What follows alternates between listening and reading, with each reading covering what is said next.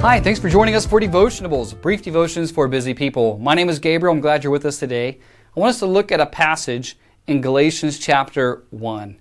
Paul is the author of this letter. He pens this as one of his prison epistles, and he's writing to a church that has started well and then they begin going astray. They start with the, the pure, unadulterated gospel of God, and then there are some who have infiltrated the church and are trying to say that it's Jesus plus works. Well, indeed, as Paul says, that is anathema. Let that person be accursed. And as Paul's saying, he tells them there's only one God and one gospel.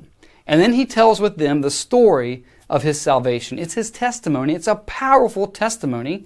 It's recorded for us first in Acts chapter 9. Saul, as he is known then, has been breathing out murderous threats on the church and he had letters from the religious leaders that he may persecute any belonging to the way. In fact, you may remember in Acts chapter 7, when Stephen is stoned, those who stoned him lay their coats down at the one named Saul. He approved of his execution. He thought he was serving God. But in Acts chapter 9, as he's going along the way to persecute more believers, the Lord Jesus Christ meets him. It's a powerful story. It's a testimony that I want us to look at from his own pen here in Galatians chapter 1. In verse 11, For I would have you know, brothers, that the gospel that was preached by me is not man's gospel. For I did not receive it from any man, nor was I taught it, but I received it through a revelation of Jesus Christ. For you have heard of my former life in Judaism, how I persecuted the church of God with violently and tried to destroy it. And I was advancing in Judaism beyond many of my own age and my own people. So extremely zealous was I for the tradition of my fathers. But when he who had set me apart before I was born, and who called me by his grace, was pleased to reveal his Son to me, in order that I might preach him among the Gentiles, I did not immediately consult with anyone. Nor did I go up to Jerusalem to those who were apostles before me, but I went away into Arabia and returned again to Damascus. So here's Paul pricking up from his own pen and sharing with us the story how God called him by grace, revealing his son to him. You may think of the man in John chapter 9. It's a man who was born blind. John the apostle stresses that for us and how many times he said born blind, born blind. And Jesus had healed him and it infuriated the Pharisees. And they kept uh, interrogating this man. What did he do to you? What has happened to you? He said, I don't know, but I was once blind and now I see. That is our testimony.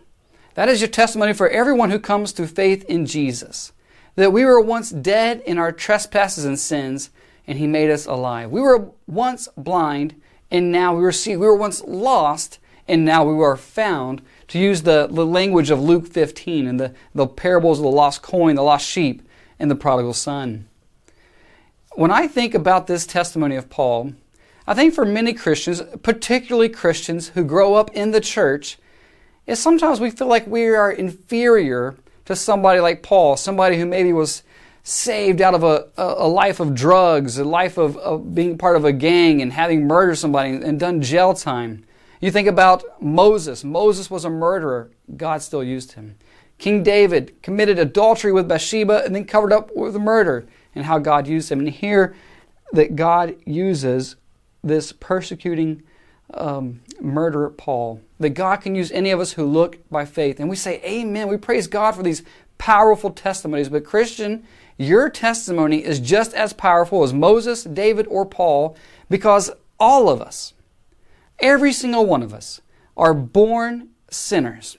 All have sinned and fallen short of the glory of God. And the fact that He would give us new hearts, bring us into His family, that is a powerful testimony. And so for some of us, it may be that God kept us from these ways of life by saving us at an early age. Maybe He saved you like Nicodemus. You were, you were zealously following the law of God.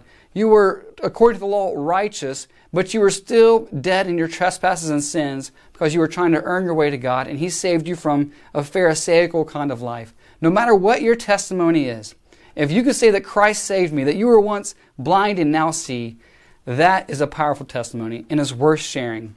and I hope you'll do so to give God the glory and encourage others in the gospel truth.